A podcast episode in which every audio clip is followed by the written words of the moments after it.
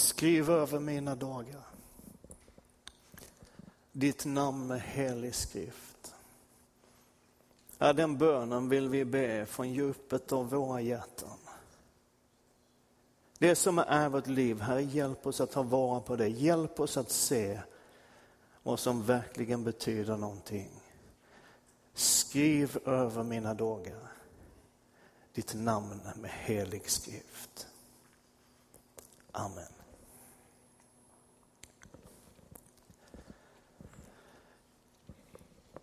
Vi har kommit till del tre i den här serien som vi håller på med. Predika över Filipperbrevet. Jag ska ge en kort resumé av det som har sagts hittills, som du inte har varit med. Så kan du ändå följa med idag, det kan du nog ändå, men i alla fall. Vi har kallat den här serien för Trots allt. Och det har vi gjort därför att även om Filipperbrevet är och kallas för glädjens brev, så handlar det om en glädje och en tillfredsställelse som går djupare än den där allt är perfekt-glädjen. För den är det inte så ofta man känner, åtminstone inte jag.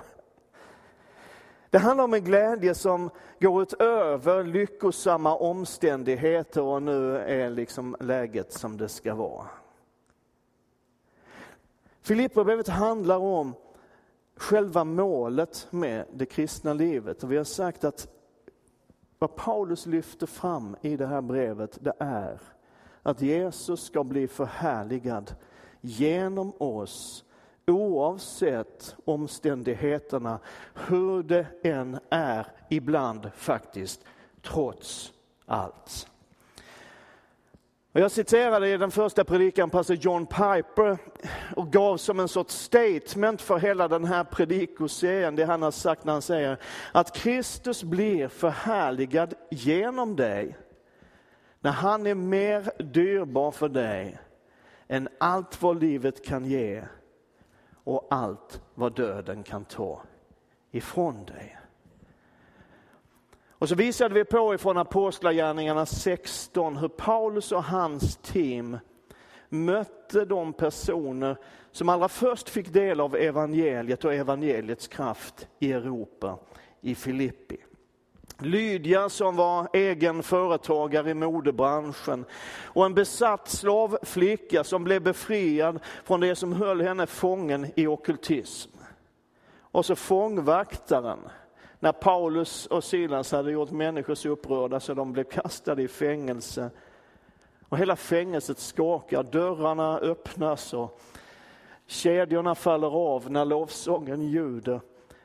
Och när det händer så kommer den här fångvaktaren inrusande upptäcka att Paulus och Silas och alla de andra fångarna sitter kvar där inne. Och det märkliga är att han då inte frågade vad det som hände och varför har ni inte rymt? Utan han frågar, vad ska jag göra för att bli frälst? Och det där var starten för den nya församlingen i Filippi byggd på, jag tycker det är så vackert, byggd på helt olika människor med helt olika bakgrund och helt olika förutsättningar. Men det finns någonting i Jesus Kristus som förenar. Och vi citerade också pastor Matt Chandler som har sagt att evangeliet blåser ut dörrarna till våra prydliga små homogena gemenskaper och skapar en helt ny gemenskap som aldrig hade kunnat formas utan det, utan evangeliet. Och förra söndagen så predikade Elisabeth Rambrand från kapitel 2. Har du inte hört den predikan, om du inte var här, så lyssna på den. Den finns på vår hemsida. Eh, fantastisk predikan. Filipperbrevet 2 börjar med de här orden. Om ni nu har tröst hos Kristus, om ni får uppmuntran av hans kärlek, gemenskap i anden, medkänsla och barmhärtighet, gör då min glädje fullkomlig genom att ha samma sinnelag och samma kärlek och vara ett i själ och sinne. Och Elisabet pekade på enheten. Hon, hon sa att om det är så att det finns någon tröst i Kristus, Får ni någon uppmuntran av hans kärlek? Finns det någon gemenskap i anden? Finns det medkänsla och barmhärtighet? Ja, men om det finns, och det gör det ju, så lev i enhet. Elisabeth sa, jag tyckte det var så bra, enhet och enighet får man kämpa för. Oenighet kommer av sig själv. Det är väldigt sant. Och så lyfter hon upp Fortsätt in i texten där det står var så till sinne som Kristus Jesus var. Och talar om att Jesus tog initiativ till att förena Gud och människa men också människor emellan. Hur Jesus ödmjukar sig istället för att söka prestige och position. Och hur Jesus identifierade sig med andra. Och så sa Elisabet, och det här, kommer jag, det här har jag antecknat, det här är så bra. Vi skapar ett helvete på jorden genom att leva för oss själva. Men vi skapar himmel på jorden genom att leva för andra. Det är fruktansvärt bra sagt. Eller hur? Ja, ja det är värt en applåd. Och nu ska vi gå in i kapitel 3 och vi kommer att få se hur Paulus utvecklar sina tankar omkring vad som verkligen betyder något. Och det blir mycket bibeltext, det är alltid bättre än det jag säger. Men det står så här, från den första versen i det tredje kapitlet. För övrigt, mina bröder och systrar, lägger vi till, gläd er i Herren. För mig är det inget besvär att skriva samma sak till er igen, och för er är det tryggare. Se upp för hundarna. Det är en märklig bibelord, eller hur? Se upp för de onda arbetarna, se upp för de sönderskurna. Ordet hundarna, Paulus använder det uttryck som judarna använde föraktfullt om hedningar. Och det han menar är att den som har smakat nåden, den som har smakat det som Jesus ger och sen vänder tillbaka till att hålla på med alla judiska föreskrifter, alla lagar, alla regelverken, allt det här av prestation och position och att försöka själv. En sån människa är inte bättre än vilken hedning som helst. Det är vad han menar, så vet du det.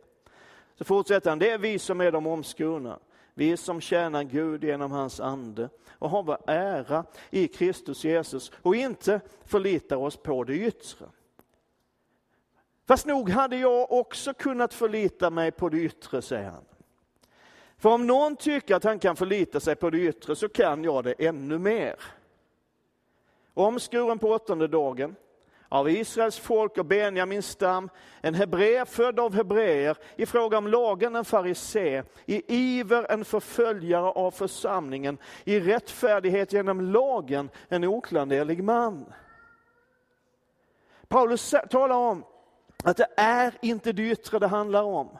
Och det är inte lagar och regler som är den kristna tron och det kristna livet. Det är ett genomgående tema i det allra mesta som Paulus skriver. Det är inte att ha allting liksom i ordning, att vara perfekt, att sköta sig på bästa sätt och göra så gott man kan. Det är inte det det handlar om. Om man skulle sammanfatta Paulus budskap någonstans på ett väldigt enkelt sätt så är det, det är okej okay att inte vara okej. Okay. Och det är rätt skönt för de allra flesta av oss. Därför det är inte det det handlar om. Och så lyfter han fram sin egen meritlista, sitt eget CV. Och skulle man räkna efter det som anses viktigt i den här världen och kanske speciellt det som ansågs viktigt i den världen som var Paulus värld, hans bakgrund, hur väl man sköter sig och lyckas hålla alla reglerna, statusen och ställningen.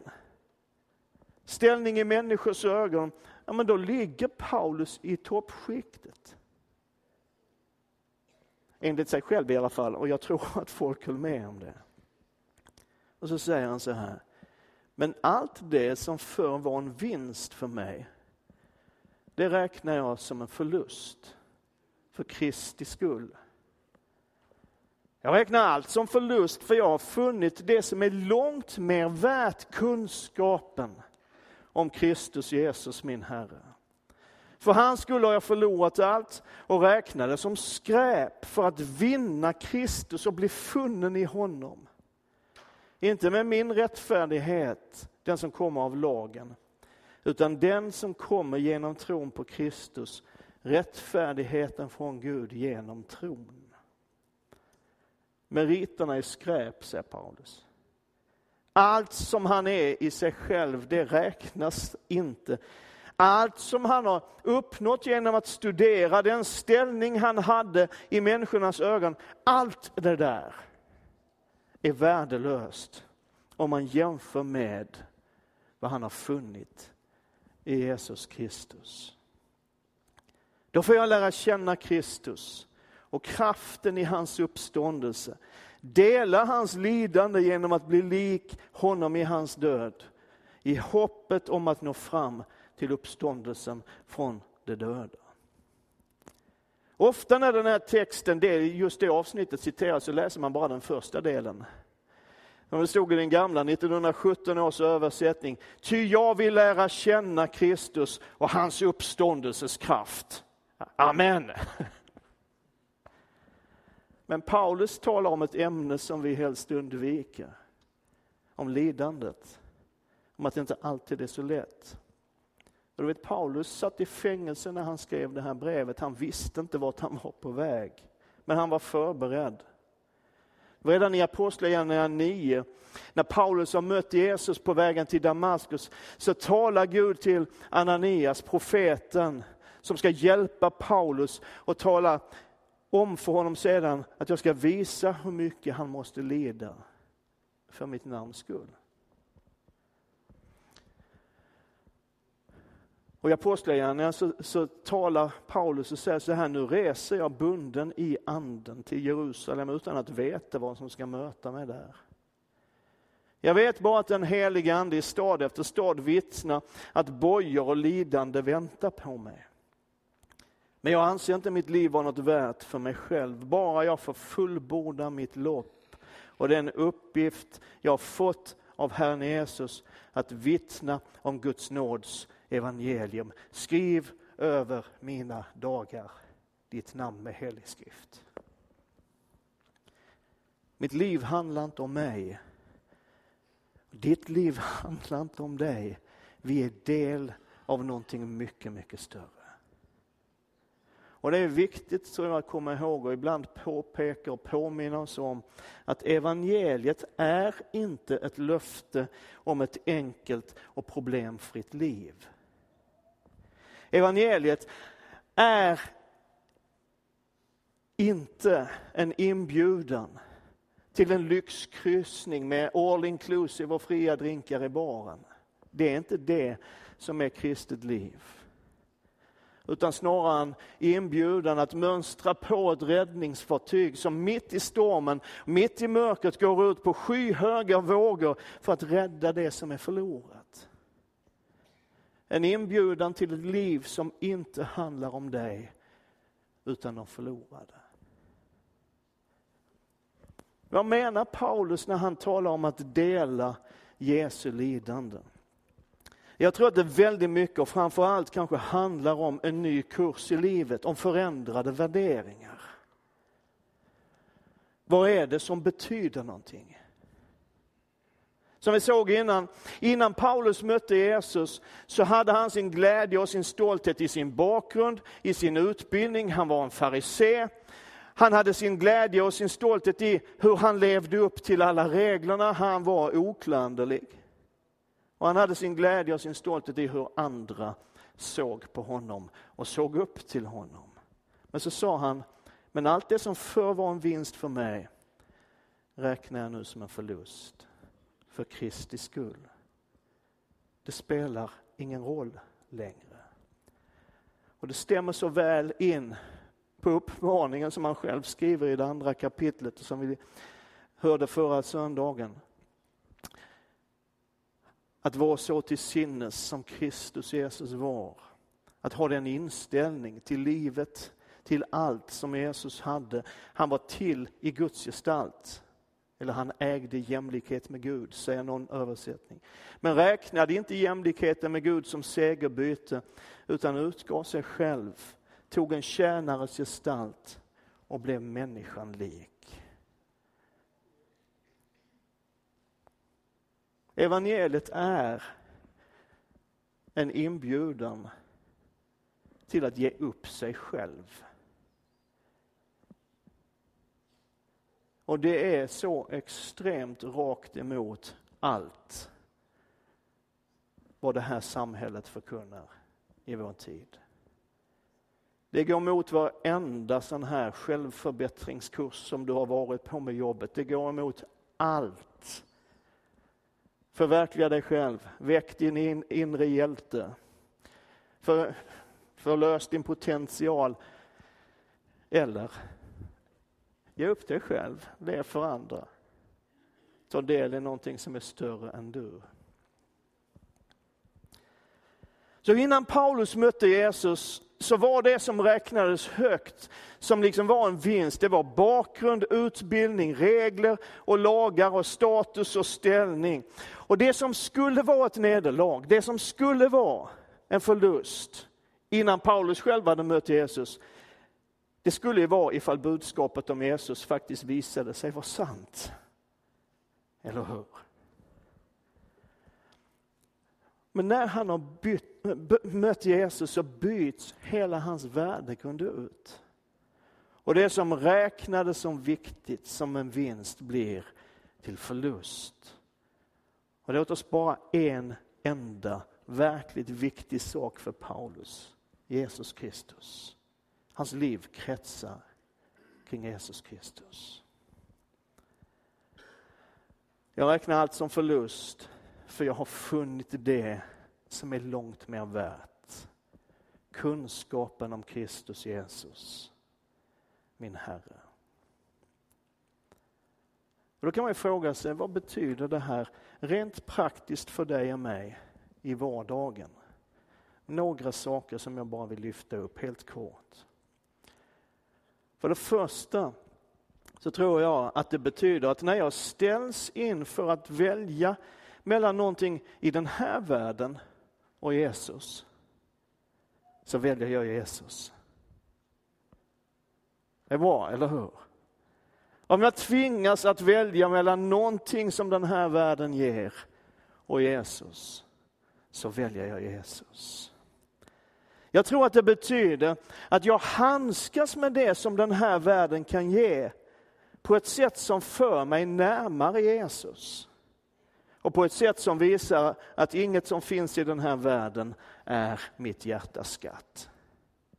Du vet, vi, vi har det rätt bra i vårt land. Vi har, vi har det fantastiskt bra. Och vi måste hela tiden relatera till all den välsignelse, allt det överflöd, allt det fantastiska som vi har att uppleva. Men någonstans så tror jag det finns en hemlighet i att handskas med det som den här världen ger på ett sätt som för mig närmare Jesus, inte längre bort från Jesus. Och på ett sätt som visar att jag kan ha det eller jag kan mista det. Det spelar ingen roll. Och jag tror att det betyder att om jag skulle förlora någonting som den här världen kan ge, så tappar jag inte min glädje för min verkliga skatt är Jesus Kristus. Hoppa fram till den tolfte versen. Vi kommer till något som jag skulle vilja påstå är en av mina favoritpassager i hela Nya Testamentet och framförallt i Filipperbrevet. När Paulus skriver så här. Inte så att jag redan har gripit det eller redan har nått målet, men jag jagar efter att gripa det eftersom jag själv är gripen av Kristus Jesus. Bröder, jag menar inte att jag har gripit det än, men en sak gör jag.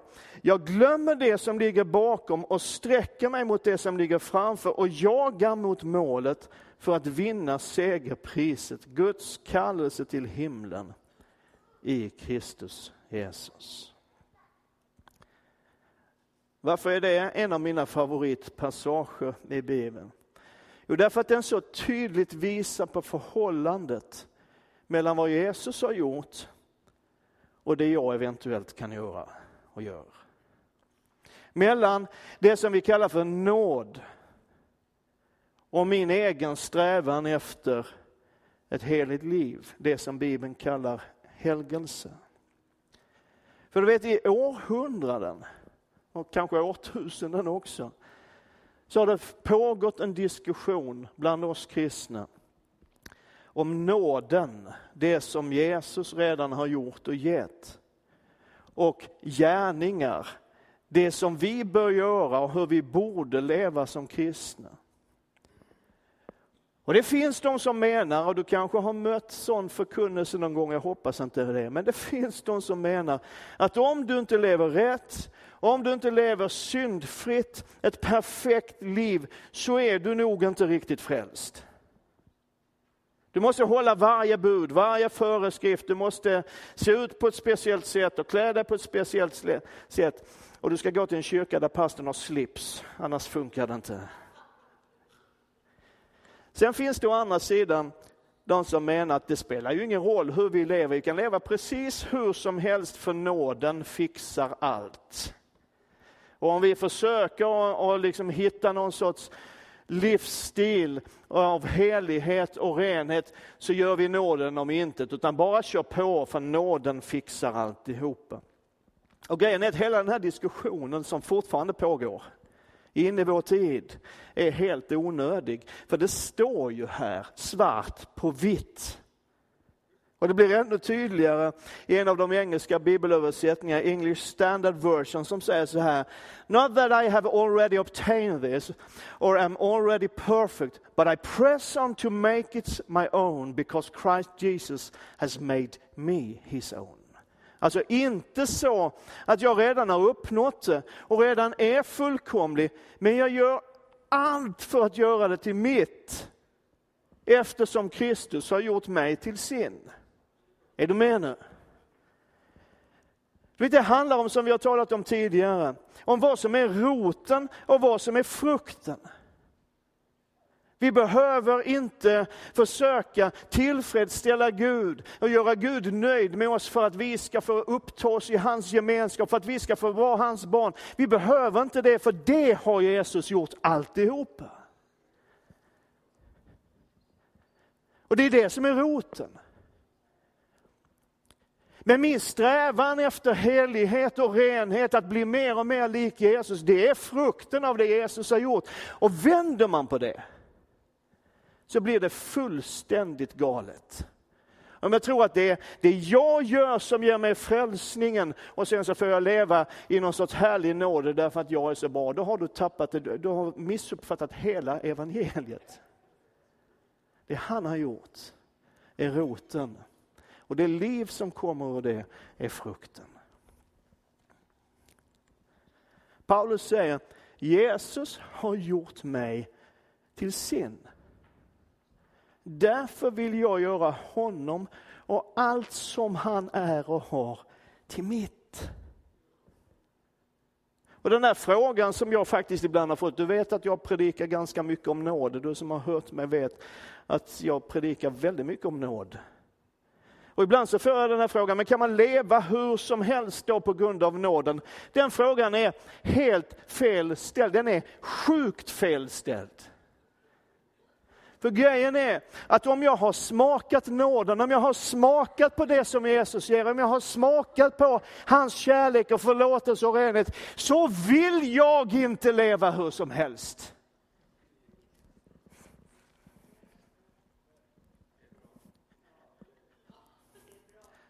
För då vill jag ha allt som Jesus är och har. Vad är det Paulus säger att han vill uppnå?